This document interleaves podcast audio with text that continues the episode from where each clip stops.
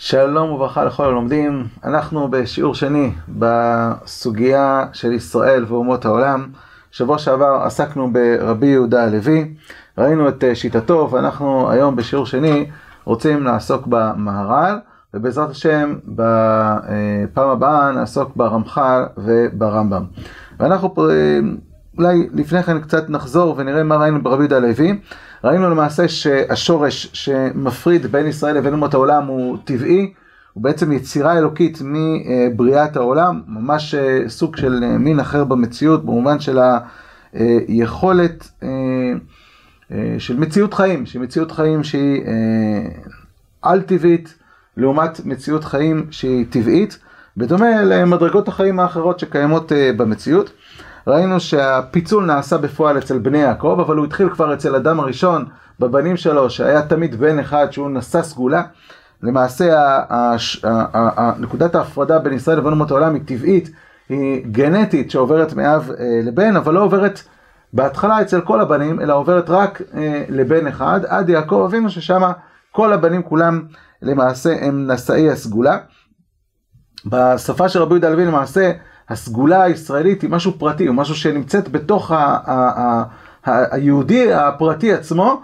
כל יהודי ויהודי הוא נשא סגולה מכוח אבא שלו, וממילא ביחד הם מרכיבים קבוצה שנקראת בני ישראל. ראינו שנשאת הסגולה הזאת, נשיאת הסגולה הזאת היא לא משהו שהוא דורש איזה מעשים. כדי להוציא את הסגולה הזאת מהכוח אל הפועל צריך מעשים, צריך לימוד וכן הלאה. אבל עצם נשאות הסגולה זה משהו שהוא מלידה, הוא לא תלויה במעשים, אפילו רשע שבישראל עדיין הוא נשא סגולה ובמובן הזה הוא אה, מנוהל בהנהגה ניסית שתואמת את אה, עולם המעשים, המוסריות שלו ולאו דווקא אה, בהתאם לטבעיות שלו, וזה הוא אה, מעולה מהצדיק שבאומות, למרות שיכול להיות שהצדיק שבאומות יזכה לחלום הבא ואותו רשע יהודי אה, לא יזכה לחלום הבא, ומבחינת ההתנהלות האלוקית כלפיו, מבחינת ה... מציאות חיים שבה הוא נמצא, הוא נמצא במציאות חיים אה, ישראלית, ניסית, ולא מציאות אה, חיים טבעית. אה, על רבי יהודה הלוי שאלנו אה, כארבע שאלות. שאלנו מה קבע את זה שדווקא כל הבנים הללו של אה, אדם הראשון לא היו נשאי סגולה ויש אחד שכן, וכשהוא נהרג אז מישהו אחר פתאום מקבל את זה, מה, מה מנהל את זה? מה פתאום אצל בני יעקב כולם נשאי סגולה? מה, מה יצר את ה... את החלוקה הזאת, זה דבר שהוא לא מובן. לא הבנו גם למה אברהם אבינו נקרא אבינו יותר מאשר, מאשר שם ועבר או נוח. אם כולם הם נשאי סגולה, אז, אז גם אברהם אבינו הוא רק היה נשא סגולה. בסופו של דבר, אולי יעקב הוא באמת האבינו, כי שם אה, פתאום יש מצב ש, שכל הבנים שלו הם אה, שבטי יא, אבל, אבל אה, במי אברהם ויצחק הם, הם אבינו יותר מאשר אה, שם ועבר. ושאלנו למה בכלל שתי המדרגות הללו נבראו שניהם באותו אדם, ופתאום יש פיצול אצל הבנים שלו, למה לא, למה לא ליצור מראש שתי ישויות נפרדות, כמו שיש בשאר מדרגות המציאות.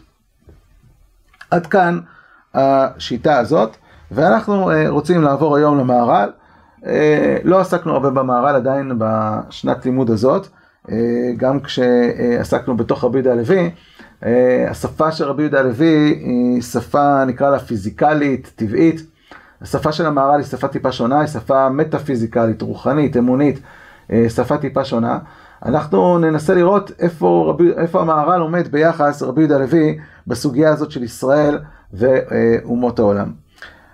המהר"ל בנצח ישראל פרק ג' פותח את הסוגיה הזאת בשאלה פילוסופית אמונית שקשורה בכלל לענייני האמונה באל אחד. אומר המהר"ל, היו הראשונים, הראשונים הכוונה החכמים הראשונים, מאומות העולם, לאו בהכרח מישראל, טועים אחר העבודה הזרה, מחמת שהיו אומרים כי ההתחלה, כלומר הבורא, אי אפשר שתהיה אחת. שאם הייתה התחלה אחת, איך יבוא מזה ריבוי בעולם? יש פה שאלה פילוסופית. אתה מסתכל על המציאות, אתה רואה שיש כוחות מנוגדים שפועלים במציאות, יש מגמות הפוכות לגמרי שפועלות במציאות. עכשיו יש אמירה מאוד מאוד פשוטה שאתה רואה אותה מתוך הטבע, כל דבר מוליד כדוגמתו, כלומר דבר מסוים לא מוליד, לא יוצר משהו שהוא הפוך לו, אין דבר כזה. האש לא יוצרת מים והמים לא, יוצר, לא, יוצר, לא יוצרים אש, ולכן אם אתה מוצא שיש מגמות שונות במציאות, יש כוחות שונים במציאות, יש טוב ויש רע, יש אור, יש חושך, יש מאבקים, אז חייבים להגיד שגם למעלה בשורשים, מה שיצר את אותם כוחות, הם גם כן כוחות מנוגדים. לא יכול להיות שמאל אחד יצאו כוחות שהם מנוגדים, כי מה הוא? הוא אש ומים, הוא טוב או שהוא רע? אם יש גם טוב וגם רע, אז כנראה שיש לפחות אל טוב ואל רע, יש האור והחושך. לא יכול להיות שיש אותו אל שממנו יצאו כל הכוחות המנוגדים שאנחנו רואים במציאות. ולכן הם הגיעו לעבודה זרה, כך אה, מסביר המהר"ל. אז מה אנחנו אומרים שאנחנו מאמינים באל אחד? אך אנחנו המאמינים בתורת משה. אנו אומרים כי הוא יתברך ברא הכל. והקושייה, איך יבוא הריבוי מן האחד הפשוט. אנו אומרים כי מן השם יתברך שהוא אחד, נשפע ממנו דבר אחד. במילים אחרות, הקדוש ברוך הוא כשהוא ברא את העולם, הוא יצר הנהגה אחת שמנהלת את המציאות. יש מגמה אחת שמופיעה במציאות, שהיא הופעת האלוקות. אז מה זה כל הכוחות האחרים שהם מנוגדים, שהם שונים זה מזה? והוא ראשית הבריאה, אותו נשפע אחד, ואחר כך הושפע עוד על הראשית. כלומר, יש מגמה אחת, והמגמה היא אחת שהיא תואמת את ההופעה של המגמה האלוקית בבריאה. ויש כל מיני כוחות שהם אמצעים כדי להוציא את המגמה הזאת אל הכוח אל הפועל, אבל באמצעים יכול להיות שיש ניגודיות. דוגמה לדבר, משל, ניקח למשל מכונית. אז יש מגמה אחת מאוד מאוד ברורה למכונית, שזה יהיה כלי שיסיע את האדם ממקום למקום. זו מגמה אחת ברורה, אין פה דברים מנוגדים. כל דבר שנמצא במכונית הוא אמצעי לדבר הזה. יכול להיות שאתה תמצא בתוך המכונית עכשיו כוחות שכשאתה מסתכל עליהם כפרט הם מנוגדים. יש לך אש ויש לך אה, נוזל קירור. הם מנוגדים, אבל הם משולבים ביחד, הם שניהם אמצעי למגמה הכוללת שיש פה מנוע שצריך לעבוד כדי אה, להסיע את, ה, את האוטו הזה, שהאוטו הזה ייסע. אז צריך גם את האש וגם את המים. במילים אחרות אומר המהר"ל, יש מגמה אחת המציאות, שהיא ההופעה של האלוקות בעולם. יש כל מיני כוחות ביניים שהם יכול להיות שמנוגדים, אבל בגלל שהם אמצעי בלבד למימוש המגמה הזאת. ואז הוא ממשיך בפרק י' בנצח ישראל, לכך אי אפשר, אלא רק שתהיה אומה אחת יחידה, והיא ראשית הריבוי מן אומות העולם. האומות, בשפה של המהר"ל, בכלל בשפה הפנימית, זה בעצם אה, כוחות שפועלים במציאות, זה מגמות שפועלות במציאות. יש 70 אומות ויש ישראל, 70 אומות, יכול להיות שיש אלף אומות, אבל מבחינת הכוחות שפועלים במציאות, הם כוחות של 70 אומות. יכול להיות גם אומה שבדור מסוים נקראת א' ובדור אחר נקראת ב', אבל היא בעצם מתלבשת בה, כמו שחז"ל לוקחים עכשיו את אה, רומי, אה, שהיא מולבשת בעצם על גבי אדום, כן? זאת אומרת, זה כוח שנמצא במציאות, שפועל אה, במציאות. אז יש כוחות שונים במציאות. אומר המהר"ל, למעשה, יש אומה אחת יחידה שהיא הראשית. היא המגמה הכללית, ההופעה של האלוקות בעולם. מה עם כל השאר? כל השאר הם למעשה, הם אמצעי למימוש של אותה מגמה. אבל האומה הזאת היחידה הם ישראל, שהם אומה אחת יחידה, נקראת ראשית. כדכתיב קודש ישראל להשם, ראשית תבואתו. אמר הכתוב כי האומה הזאת קודש, שהיא דבוקה לשם יתברך, מפני שהיא ראשית לכל האומות. ומפני כי ישראל הם ראשית המציאות, לכך הם עיקר המציאות. והאומות שאינם ראשית, אין להם דבר זה, רק אינם רק תוספת. הדבר שהוא תוספת אינו עצם ועיקר המציאות, ודבר זה מבואר. אנחנו מתחילים להרגיש משהו מאוד מאוד דומה לרבי יהודה הלוי. רבי יהודה הלוי דיבר על גרעין וקליפות. גרעין וקליפות אבל יש פה משהו אחר. אצל רבי יהודה הלוי, למה זה גרעין ואלו קליפות? כי יש כאלו שחיים בעולם הטבע, שמה שמנהל אותם זה טבעיות החיים, ויש אה, קומה אחרת שמה שמנהל אותה זה הנהגה הניסית, במובן הזה הם נקראים גרעינים. אבל זה נראה כאלה שני מינים נפרדים כאלו. אצל המהר"ל זה משהו אחר לגמרי. אצל המהר"ל, ישראל ואומות העולם, יש לנו פה ראשית ויש לנו תוספת, יש לנו פה אמצעי. אמצעי אל הראשית. יש לנו פה משהו, כוח פועל שהוא מגמה, הוא הפעה של אלוקות בעולם, ויש כל מיני אה, אה, כוחות שמטרתם אה, לסייע לדבר הזה, או הם התוספת כדי להגשים את הדבר הזה שיבוא אל יהודו. אה, אנחנו מוצאים בפסוק, שהפסוק, אה, בעצם המאמר שאנחנו אומרים בתפילה, אתה אחד ושמך אחד, ומי קמך ישראל גוי אחד בארץ. יש רק גוי אחד בארץ. מה עם כל שאר הגויים? הם אמצעי לגוי האחד הזה שיופיע בסופו של דבר ויגיע להגשמתו בעולם במהלך כל התוכנית האלוקית שמובילה להופעה שלו במציאות. אה, זה גם מה שכתוב בפסוק, יצב גבולות עמים, למספר בני ישראל, כי חלק השם עמו, יעקב חבל נחלתו. עם ישראל הוא חלק השם, הוא בעצם, הוא ההופעה של האלוקות בעולם, הוא האלוה האחד ועם ישראל אחד, והעמים זה, הם מוצבים למספר בני ישראל, כדי להוציא את עם ישראל מלקוח אל הפועל. על האופן של הקשר שבין ישראל לבין, אומות, לבין הקדוש ברוך הוא. אומר המהר"ל בפרק י' ופרק י"א בנצח ישראל. כי השם יתברך הוא יחיד בעולם, ואיך לא יהיה לו בעולם אומה השייכת לו, ויש לה התייחסות, כלומר שייכות אליו, שהיא גם כן אומה יחידה בעולם הזה, כמו שהוא יתברך יחיד, והם ישראל שעליהם נאמר כי ומי כמך ישראל גוי אחד בארץ. ועל זה העידה התורה הנאמנה ואמרה, בנים אתם להשם אלוהיכם. ויש לך להבין, בשם הנכבד הזה, מה שקראו ישראל, בנים להשם. וזה, כי אין ספק כי הנמצאים הם עלולים ומושפעים מן השם יתברך. וזה מורה השם הנכבד שנקראו בנים. כלומר, כשאנחנו אומרים שעם ישראל נקראים בנים, יש מישהו שזה הבן של האבא שלו, ויש כל מיני אנשים אחרים שהם, מה הם? הם לא בנים. הם לא מושפעים ממנו, הם לא ההופעה של אותו האבא. אותו דבר כשאנחנו אומרים על הקדוש ברוך הוא, שעם ישראל הם בנים של המקום, בנים אתם להשם אלוקיכם, הכוונה שהם ההופעה של האלוקות בעולם. מה עם כל השאר? כל השאר אמצעי להגשמת ההופעה הזאת שתופיע בפועל. ואז מוסיף המהר"ל, וגם נקראו בני בכורי. למה בני בכורי? כי היית אומר, אולי הם בנים, אבל יש עוד בנים. הרי אדם יכול להיות שיהיה לו הרבה בנים.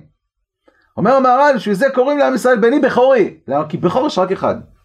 בא להגיד לך שזה שיש עם שנקרא בנים של הקדוש ברוך הוא, יש רק עם אחד כזה, שזה עם ישראל. אז כן, כמו שהוא אומר, כי אי אפשר שיהיו לאחד שני בכורים. זה תבין כי אי אפשר שתהיה עוד אומה שנקראו בנים. אז עם האלוה הוא אחד, ויש מגמה אחת, אחת בעולם שמופיעה בישראל. איפה התחלת, איך זה מופיע בהתחלת היצירה של עם ישראל? אומר המהר"ל, מקור מספר 4, גם בפרק י', ועוד, אם היה דבר זה נמצא בישראל שהיו נחשבים אומה כמו שאר אומות זמן מה, ולא היה השם השם נקרא עליהם להיותם אל השם יתברך לעם סגולה, אז היה אפשר לומר שם שהיו מתחילה ולא יהיו אל השם יתברך, אפשר לומר שיסויק מהם אחר כך דבר זה, ולא יהיה נקרא עליהם שם השם, והיו כמו שאר האומות. אבל כאשר תראה כי ישראל לא היו לעם כלל קודם שיצאו ממצרים, כי דכתיב במתי מעט ירתו אבותינו ממצרים, ויהי שם לגוי גדול עצום ורב. אז השם יתברך הוציא אותם משם, והיו כבר דבוקים אל השם יתברך. אם כן, לא היו ישראל בלא זה כלל. רק כאשר היו לעם, יקרא שם השם עליהם. אומר המהר"ל, עם ישראל לא היה עם כל עוד הקדוש ברוך הוא לא התגלה אליהם ואמר להם, אתם העם שלי. למה? למה לא קודם כל נוצרו כאומה? יש אוסף של פרטים, הופכים להיות משפחה, הופכים להיות אומה וכולי, אנחנו מתנהלים בצורה של אומה, יש להם מדינה, יש להם uh, ארץ, יש להם uh, uh, חוקה משפטית, ואז הקדוש ברוך הוא מתגלה להם, אומר להם חבר'ה, אני עכשיו, האלוהים שלכם נותן לכם גם תורה. אומר המהר"ל כי כל הזהות של עם ישראל כאומה, כל עניינם כאומה, זה שהם ההופעה של האלוקות בעולם. ולכן, הם בהתחלה לא אומה, וכשהם מגיעים לשלב שהם כבר ראויים להיות אומה, הם כבר יוצאים ממצרים כאומה, הלאום בא ביחד עם הדת, מיד שם השם נקרא עליהם, יותר מזה, הקדוש ברוך הוא אומר להם, מי שרוצה לצאת ממצרים צריך לעשות קורבן הפסח. למה? והוציאך את העם ממצרים תעבדון את האלוקים על ההר הזה, יציאת מצרים קשורה לחג השבועות, קשורה לחג מתן תורה, בקשר אמיץ של שבעה שבועות. למה? כיוון שאין צד לאומי לעם ישראל בלי הזהות הדתית שלו. במה אנו אומה? בזה שאנחנו עם השם. אז אומר המהר"ל, ולכן אומר המהר"ל, ממילא גם אין אפשרות לפרק את הזהות הזאת, אין אפשר להגיד, טוב, אז עכשיו עם ישראל כבר לא עם השם, כי זה היצירה, כשאתה, כשאלוה בחר בישראל, הוא בעצם יצר את ישראל, זה יצירה אלוקית. וזה מה שהוא אומר, כמו שכתוב במדרש, או הניסה אלוהים לבוא לקחת לו גוי מקרב גוי כעובר שהוא נתון במא, בתוך מעי בהמה, והרועה נותן ידו ושומתו. פרשו בזה הדברים שאמרנו, כי לא נחשבו ישראל כאשר היו במצרים, שיהיה להם מציאות כלל, כן, עובר ירך עמו. עם ישראל היה חלק מתוך המציאות המצרית, לא היה להם מדינה, לא היה להם, הם לא היו אומה, הם לא היו אומה מתפקדת. הופעת האומה בישראל הייתה על ידי הקדוש ברוך הוא שקרא שמו עליהם. אז זה מה שמבטא את הזהות המוחלטת בין הצד הדתי והלאומי של עם ישראל, שהוא מיוחד באומת ישראל, כי האומה, כל עניינה, זה הופעת האלוקות בעולם. אמ, מוסיף המהר"ל, שזה שעם ישראל הוא התכלית של כל האומות, הוא התכלית של כל הבריאה, כל האומות הוא אמצעי להגשמת ייעודם של ישראל. הוא אומר שזו הסיבה שעם ישראל נקראו אדם. אתם צאן מרעיתי, אדם אתם. למה אנחנו קוראים אדם? זאת אומרת כי אנחנו בעצם משולים ליחסים של הבריאה, של שאר הנבראים עם האדם, האדם הראשון. וככה הוא מסביר. וכאשר תתבונן, תמצא שהם דברים ברורים מאוד, עד שאין ספק בו. וזה כאשר תראה שבבריאה שנברא האדם, אחרון לכל הנבראים. למה האדם נברא אחרון לכל הנבראים? הסיבה היא פשוטה. כל שאר הנבראים שנמצאים הם אמצעי לאדם. צריך, הוא צריך את, ה, את הצומח, הוא צריך את בעלי החיים, הוא צריך את השמש, את הירח. הקדוש ברוך הוא לא היה בורא את אדם הראשון ביום הראשון, אין לו שמש, אין לו ירח, אין לו צמחים, אין לו פירות לאכול, אין לו בעלי חיים. כל האמצעי חייב לבוא לפני המטרה. סוף מעשה במחשבה תחילה. מה שמופיע בסוף של המעשה הוא בעצם תכלית המחשבה, הוא זה שצריך להופיע בסוף, כי הוא המטרה של הכל וכל השאר נמצאים בשבילו.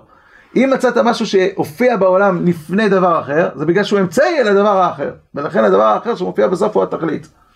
אומר המהר"ל, זה שהאומה הישראלית הופיעה בעולם אחרי שכבר קמו 70 אומות, כמו שמופיע בסוף פרשת נוח, בתהליך דור הפלגה, בהתפלגות הלשונות ל-70 אומות, ועוד יוצאים, אומת ישמעאל יוצאת לפני, לפני שעם ישראל הופך להיות אומה, ואדום, וכבר אה, יש להם, אה, יש להם ארץ, ויש להם מדינה, ואותו דבר המון ומואב, כולם הופכים להיות מדינות מתפקדות. לפני שעם ישראל בעצם יוצא ממצרים, לפני שעם ישראל נולד, זה בגלל שעם ישראל הוא כמו אדם, הוא התכלית של הכל, כל השאר נמצאי, אז הם צריכים להיות כבר מופיעים בעולם, ואז תופיע בעצם התכלית אה, אה, בעולם כדי להגשים את יהודה.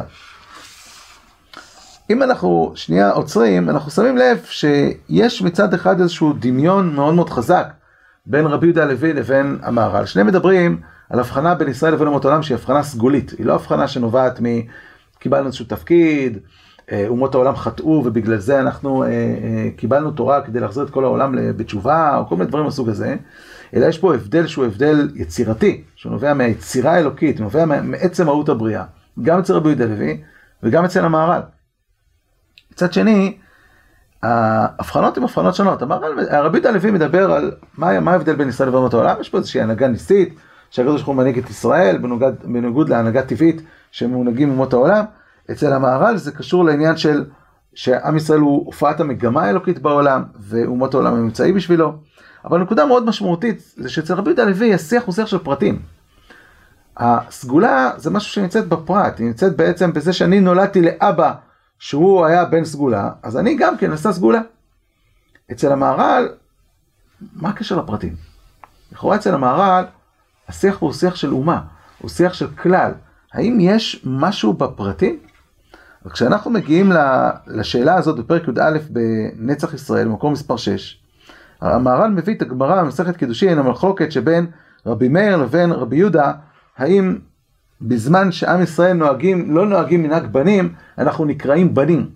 אז רבי יהודה אומר, בזמן שאתם נוהגים מנהג בנים, אתם קוראים בנים, לא, לא, לא נוהגים מנהג בנים, אתם לא קוראים בנים. רבי מאיר אומר, בין כך ובין כך קוראים בנים. עכשיו, רבי יהודה הלוי, פשוט לא, כל פרט ופרט מישראל יהיה הרשע הכי גדול שבעולם. הוא נשא סגולה, הוא ישראלי, אתה יכול לצעוק עליו מה שאתה רוצה, אתה יכול גם להרוג אותו אם הוא מחלל שבת בפרהסיה בעדים והתראה, יכול להיות, אבל הוא נשא סגולה, הוא ישראלי, אפשר להוציא את זה ממנו. יש לו הנהגה שמנהיגה אותו שהוא הנהגה ניסית. אומר המהר"ל, כל המחלוקת של אלו החכמים, רבי מאיר ורבי יהודה, אם נקראו החוטאים עצמם בנים, אבל בוודאי על ישראל בכלל, שהם בנים. כי כבר אמרנו לך, כי החטא הוא לפרטים בלבד. הם החוטאים, אבל שאסור בשביל הפרט שהם בנים מן הכלל, כלל ישראל, דבר זה אי אפשר. כאשר תבין כי השם הזה, כי הוא יתברך, כי השם יתברך עילה לישראל, כמו שאמרנו למעלה, מצד העילה אין עשרה לזה כלל. כלומר, כיוון שעם ישראל הוא ההופעה של האלוקות בעולם, וזו יצירה אלוקית, אפשר לשנות את זה, אומר המהר"ל. את הכלל אי אפשר לשנות, כלל ישראל זה ישראל. הפרטים יכולים לצאת החוצה. יכולים לצאת החוצה אולי. אבל הכלל לא יכול לצאת החוצה. אומר המהר"ל, זה שיהודי חוטא, יכול להיות שלפי רבי יהודה יוצא מכלל ישראל, זה בפרטים, אבל זה לא בכלל. יש לנו הבחנה, שלכאורה אצל רבי יהודה הלוי, הפרט שחוטא, הוא לא יוצא מכלל ישראל. אין דבר כזה, מה זה יוצא? זה, זה, זה גנטיקה, מה שייך לצאת. זה כמו שתגיד שאדם הופך להיות כלב. אין, אין אפשרות להפוך להיות כלב. יכול להתנהג כמו כלב, הוא לא יכול להפוך להיות כלב. אבל אצל המהר"ל, המהר"ל אומר, האומה נבחרה. האומה זה יצירה אלוקית. הפרטים, בסדר, רבי יהודה, רבי מאיר, העסק פתוח. האם לפי המהר"ל אנחנו צריכים לשאול את עצמנו, אין באמת קשר מוכרח בין הפרטים לבין הכלל? ואם אין קשר, אז בא בונה את הכלל. מה זה, זה מין ישות כללית כזאת שאין לה, אם אין לה פרטים, אז, אז במה היא אומה? אם אין משמעות בפרטים עצמם לאיזשהו משהו סגולי פרטי, אז איך האומה הופכת להיות אומה? האומה היא לכאורה אוסף הפרטים שלה, או שלא? זאת שאלה שצריכה להישאל. אבל רבי יהודה הלוי, המהר"ל, אומר אפילו יותר מזה. אצל רבי יהודה הלוי, למה אברהם אבינו נשא סגולה? כי תרח היה נשא סגולה. ותרח נשא סגולה כי אבא שלו נשא סגולה.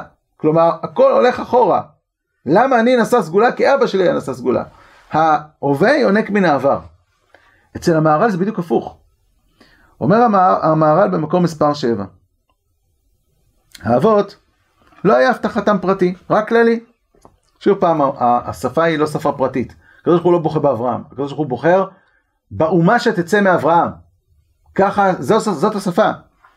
לך ולזרעך אתן את הארץ הזאת. ודבר זה נקרא דבקות כללי, היינו כלל האומה. ואין שינוי בכללי, רק שינוי בפרט. לפיכך אף אגב שיתווסף ויגרע דבקות לפי המקבלים, מכל מקום נמצא עצם הדבקות הכללי עומד. לכך הדבקות הזה אין לו שינוי אף בגלות, זה לא משנה בכלל, כי הדבקות היא בכלל, זה שעכשיו יש תקופת גלות, זה פרטים, זה דור מסוים, אלף דורות, אבל זה לא כללי. ולהורות לך כי לא הייתה התחלת הדבקות מצד הפרט. כלומר, הקדוש ברוך הוא לא בחר באברהם וממילא בזרע שלו. אז במי הוא בחר? אצל המהר"ל, הוא לא בחר באברהם. כבר אצל אדם הראשון יש תהליך של התפרדות שנובעת מגנטיקה, תהליך גנטי כזה. אנחנו נראה ברמב"ם שהוא, הקדוש ברוך הוא בוחר באברהם בגלל המעשים שלו. אומר הרמח"ל, הקדוש ברוך הוא בוחר באברהם בגלל המעשים שלו. אומר המר"ל, מה פתאום? הקדוש ברוך הוא לא בוחר באברהם בגלל המעשים שלו. אבל הקדוש ברוך הוא בוחר באברהם בגלל מה שיצא ממנו, בגלל האומה שתצא ממנו. בגלל הכלל. ולהורות לך כי לא היה התחלת הדבקות מצד הפרט, רק הדבקות הזה דבקות כללי, לא דבקות פרטי. לכך כאשר בחר השם יתברך מתחילה באברהם והוציאו מרוכזים לתת לו את הארץ כתיב ויאמר השם לאברהם לך לך מארצך. ושאל הרמב"ן תמה שלא זכר כתוב קודם שהיה אברהם צדיק? מה למה על נוח כתוב נוח איש צדיק תמים היה בדורותיו וזה כשהוא מדבר איתו? אתה מבין למה הוא מציל אותו? למה ברוך הוא אומר לאברהם לך יתן את הארץ הזאת? מי הוא בכלל? אנחנו לא יודעים מי הוא מה הוא מה הוא עשה בעולם? תגיד קודם כל צדקת אברהם אבל לפי הדברים שאמרנו לך לא יקשה כלל כי אצל נוח לא היה רק בחירה פרטית, הוא לא בחר, אומר, הוא לא בחר באומה שתצא ממנו, תצא ממנו כל שבעים אומות. אז הוא היה פר... כפרט, הקדוש ברוך הוא הציל אותו, אז למה הציל אותו? בגלל המעשים שלו. אבל באברהם לא היה בחירה פרטית, רק באומה הישראלית שהם זרעו, לכתיב באותה בחירה ויעשה אותך לגוי גדול. אז באמת בכלל לא קשור למה אתה עושה, גם אם אברהם אבינו לא היה צדיק, אומר הרמב"ן, הוא היה נברא, הקדוש ברוך הוא מדבר איתו, אומר לו ללכת לארץ כנען. האמת שאברהם בכלל לא מתחיל תהליכה לארץ כנען, מי שמתחיל תהליכה לארץ כנען זה מי? זה אבא שלו, זה תרח. בסוף הוא עוצר בחרן, אבל יקומו וילכו ארצה כנען, ויבואו עד חרן וישבו שם. אבל בהתחלה הם הלכו לכנען. תרח היה עובד אלילים, מה זה קשור אבל? עתיד לצאת ממנו עם ישראל, אז צריך לדחוף אותו לארץ כנען. כלומר, ההתעסקות של האלוה באברהם אבינו היא לא בגלל המעשים שלו בהווה, לא בגלל שהוא נשא סגולה בעבר, כמו שאומר רבי יהודה הלוי, לכאורה, אלא בגלל מה שעתיד לצאת ממנו. יש מגמה שמובילה את כל המציאות. זאת מגמה סופית שישראל צריכים להופיע בעולם. בשביל שישראל יופיעו בעולם, יש עכשיו תהליכים שמובילים לזה. ובזה הקדוש ברוך הוא מדבר עם אברהם אבינו. כך מסביר המהר"ל. הדבר הזה, הוא, יש לו ביטוי במדרש, נפלא, בבראשית רבה, פרשה ס"ג, במקום מספר 8, עטרת זקנים בני בנים. האבות עטרה לבנים, והבנים עטרת לאבות. האבות עטרה לבנים שנאמר ותפארת בנים אבותם, והבנים עטרה לאבות, דכתיב עטרת זקנים בני בנים. רבי ישמעאל ברבי יצחק אמר, אברהם לא ניצל מכבשן האש אלא בזכות יעקב. משל לאחד שהיה לו דין לפני השלטון, ויצא דינו מלפני השלטון להישרף. צפה אותו השלטון בסטרוגיה שלו, שהוא עתיד להוליד בת והיא נישאת למלך. אמר כדאי הוא להינצל בזכות ביתו שהוא עתיד להוליד, והיא נישאת למלך. כך אברהם, יצא דינו מלפני מאוד להישרף. צפה הקדוש ברוך הוא שיעקב עתיד לעמוד ממנו, אמר כדאי הוא אברהם להינצל בזכות יעקב.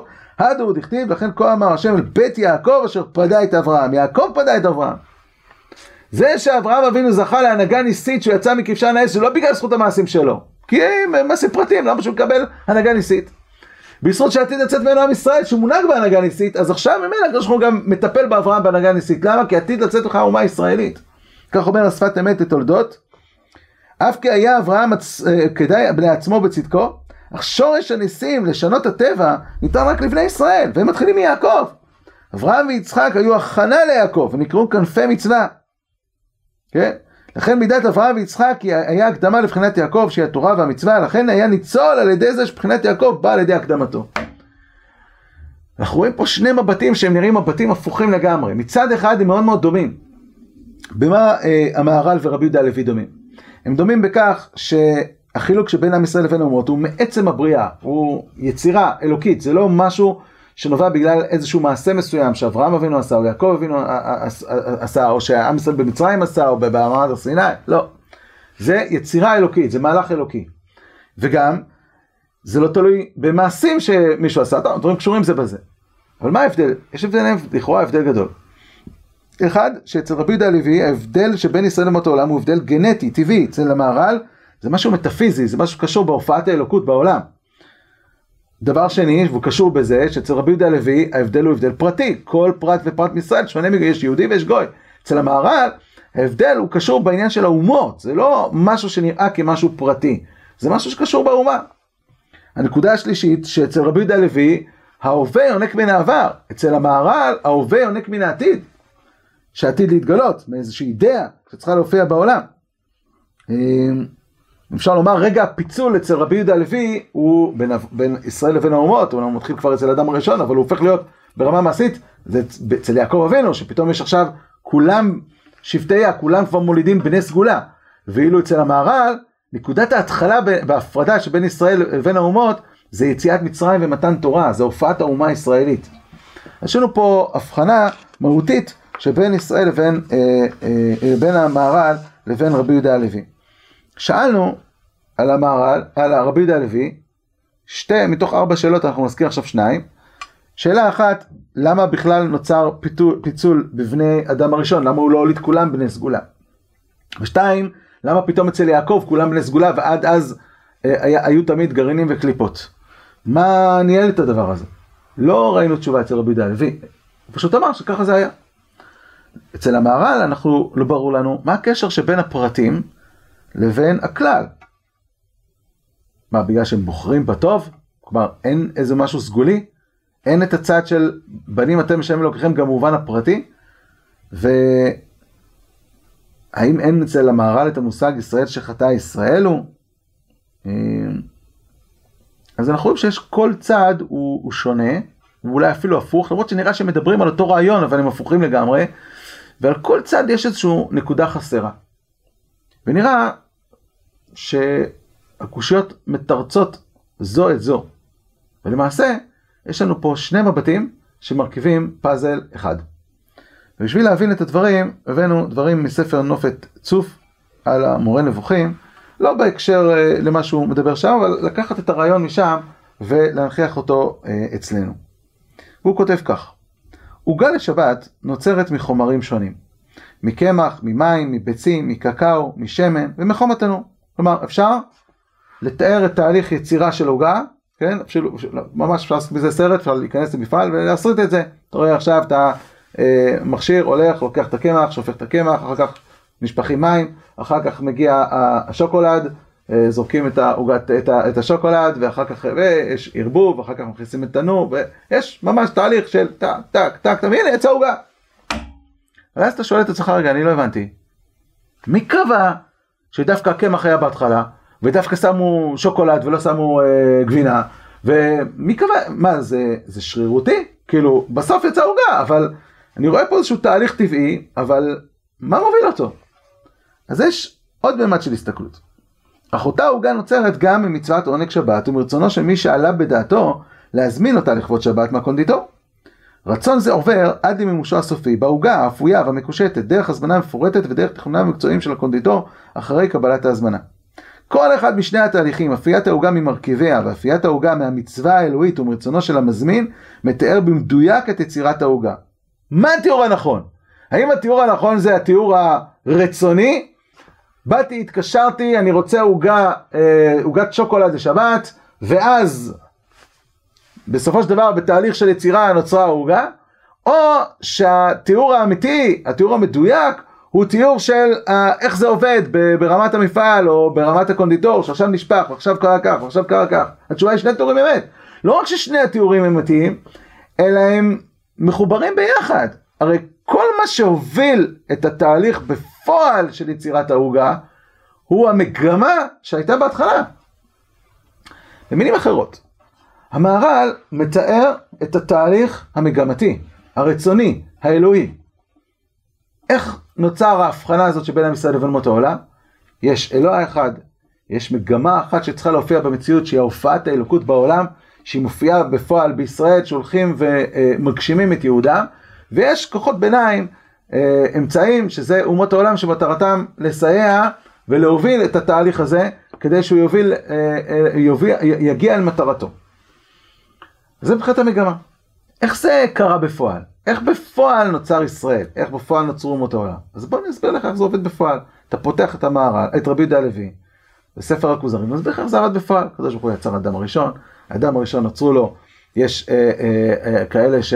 אה, ויולד בנים ובנות שהם קליפות, ויש אחד שהוא הגרעין, וככה זה ממשיך הלאה, וזה ממשיך, אתה אומר, רגע, למה דווקא הוא הגרעין? זאת אומרת, יש מגמה. יש מגמה. המגמה היא, היא ידועה מראש, היא נקבעה מראש.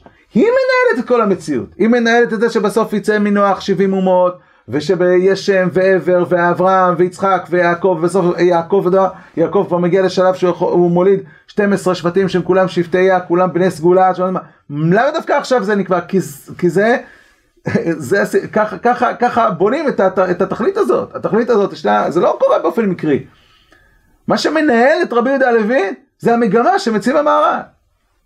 ולכן, ממילא גם מה ששאלנו על המהר"ל, מה זה, זה מין מגמה כזאת של אומה כללית, אין משמעות לפרטים? בוודאי, כל האופן שהמגמה הזאת, שנקראת ישראל, היא מופיעה בפועל במציאות, זה על ידי אוסף הפרטים שכל אחד מהם יש לו תכונה ישראלית, יש לו סגולה ישראלית, כמו שרבי יהודה הלוי מתאר אותה. אז למעשה רבי יהודה הלוי והמהר"ל הם שני צדדים של אותו מטבע.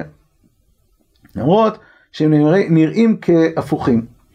אה, הדברים הללו, אה, אפשר לראות אותם כדוגמה ברבי יהודה הלוי, בספר הכוזרי, במאמר חמישי, פרק כ', אה, בהקשר אחר, אומר רבי יהודה הלוי, כל המסובבים מתייחסים אל הסיבה הראשונה בשתי דרכים, אם לפי הכוונה הראשונה, ואם על פי ההשתשלות. אתה יכול להסתכל על כל תהליך שקורה במציאות בתהליך של טבע, ואתה יכול להסתכל על כל תהליך במציאות כתהליך של פעולה אלוקית. מה נכון? שניהם נכונים. אתה יכול להסתכל עכשיו ולתת הסבר איך. איך שנברא העולם. איך נברא העולם? היה אה, פיצוץ גדול, והיה קובע הזמן, או, או באיזשהו תהליך דרוויניסטי וכולי וכולי, של תהליך של התפתחות וכן הלאה. נפלא. מה הוביל את התהליך הזה? מה, מה המגמה שהובילה את העסק שזה לא קרה אחרת? זה קרה בדיוק בצורה הזאת. נוצרה העוגה הזאת בדיוק. תשובה, יש מגמה אלוקית. אז בעצם איך נברא העולם? נברא העולם בגלל רצון אלוקי, או נברא העולם באיזשהו תהליך טבעי? גם וגם. גם וגם. השרפה, שאש זו למשל שורפת קורה זו. כי האש היא גוף דק, חם, פועל, והקורה גוף ספוגי, נפעל. תכונת דבר הדק הפועל היא לפעול פעולה בנפעלו, ותכונת הדבר החם היבש הוא לחמם את הנפעל ולכלות לחוטו עד שיתפרקו כל חלקיו. הנה תיאור טבעי של אש ששורפת את הקורה. איך? יש פה כוח טבעי. הנה סיבות הפעולות מזה לפעולה והפעולות מזה שלא יקשה לך אהבתן. אם תחקר בהם וייתכן כי תמצא אף סיבות לסיבותן. רגע, אבל למה אש יש לה את היכולת אה, לשרוף? ולמה יבשה? תלך סיבה לסיבה לסיבה. אבל בסוף, אומר, אומר, אומר רבי יהודה הלוי, אתה תגיע לסיבה הראשונה. למה? ככה רצה השם, יש פה מגמה שיצרה מצב שבשביל זה יש אש, ובשביל זה יש קורה, ואש שורפת את הקורה. בצדק יאמין איפה האחד, כי הכל בגזרת האלוה יתברך. בצדק יאמין האחר, בבחירה או במקרה, בלי שיוציא זו, את זו או את זה מחוץ לגזרת האלוה. יש פה שני תיאורים שהם תיאורים נכונים. היסוד הזה הוא לא יסוד רק להסביר פה את המהר"ל ורבי יהודה הלוי בתפיסה שלהם את היחס של ישראל ולאומות העולם, אלא אה, בכלל יסוד מאוד מאוד חשוב בכלל אה, לימוד האמונה שלנו. נשים לב לשני מבטים. יש הרבה פעמים את המבט הטבעי, איך, איך הדברים עובדים, ויש את המבט המגמתי, את הרצון הפועל שמנהל את העסק ומוביל את הדבר אל מטרתו. אם אנחנו אה, מסכמים, עד עכשיו מה ראינו? ראינו למעשה שיטה אחת, שיטה אחת שבנויה משני צדדים.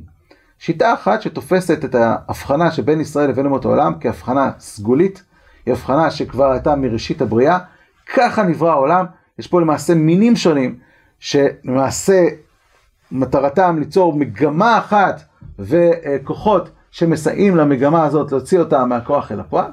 ובשני הצדדים הללו אנחנו ראינו איך, איך הם עובדים בשיתוף פעולה, בעצם יוצרים השלמה של תמונה אחת שלמה. שתי השיטות משאירות אותנו ב... אז, אז קודם כל תירצנו כמה שאלות גם ברבי יהודה הלוי, תירצנו למה אצל אדם הראשון יש אה, גרעינים, גרעין וקליפות כל פעם ב-23 דורות, ופתאום אצל יעקב אבינו כולם אה, בני סגולה. הסברנו שזה נובע בעצם מהתהליך המגמתי שכבר נברא בראשית הבריאה. הסברנו גם במהר"ל מה הקשר שבין הפרטים לבין האומה וכלל האומה. אבל שתי השיטות הללו, שבעצם נעשה שיטה אחת, לא הצלחנו להבין למה אברהם אבינו, כפי ששאלנו כבר בשבוע שעבר, נקרא אבינו. לפי שתי השיטות. למה הקדוש ברוך הוא מדבר עם אברהם ואומר לו ללכת לארץ כנען? למעשה זה היה יכול להיות גם אצל שם ועבר. הרי תהליך ההתבררות לא נגמר אצל אברהם, עדיין היה ישמעאל שיצא ממנו, עדיין יוצא עשיו מיצחק. אז אם היה הקדוש ברוך הוא היה פונה ליעקב והיה אומר לו את זה, אני מבין. אם היינו אומרים יש לנו אב אחד וזה יעקב אבינו, אנחנו, אנחנו מבינים. אבל אברהם ויצחק למה הם אבותינו, ואם הם אבותינו, זה אומר שקרה שם משהו שבהבחנה של רבי יהודה הלוי ובהבחנה של המעלה אנחנו לא רואים אותו. כי הופעת אומה לא הייתה אצל אברהם ולא הייתה אצל יצחק. ולכן במהר"ל אין משהו מיוחד אצל אברהם ויצחק לעומת שם ועבר וכל מי שהיה לפניהם. גם אצל רבי יהודה הלוי. תהליך ההתבררות שהתחיל אצל אברהם אבינו, אצל אדם הראשון, נגמר אצל יעקב. לא היה משהו שונה אצל אברהם ויצחק. אז כנראה שיש איזושהי נקודה נוספת שמבחינה בין ישראל לבין אומות העולם, שלא מתבררת כרגע, או לא ראינו אותה בצורה אה, מפורשת ברבי יהודה הלוי ובמהר"ל, וצריכה להתברר בשיטות האחרות. שאלה שנייה שאנחנו צריכים לשאול, אה, ושאלנו אותה גם כן בשבוע שעבר על רבי יהודה הלוי, אם באמת מדובר פה על מינים שונים, על, אצל המהר"ל, מגמה ואמצעי, למה כולם נבראו מאדם אחד? למה באמת לא נבראו מישויות שונות? גם השאלה הזאת, לא ראינו עליה תשובה עדיין, לא במהר"ל ולא ברבי יהודה הלוי. מה שאומר שאנחנו צריכים עדיין להסתכל גם על זוויות נוספות בראשונים אחרים, וכנראה שהם ייתנו לנו תמונה עוד יותר שלמה.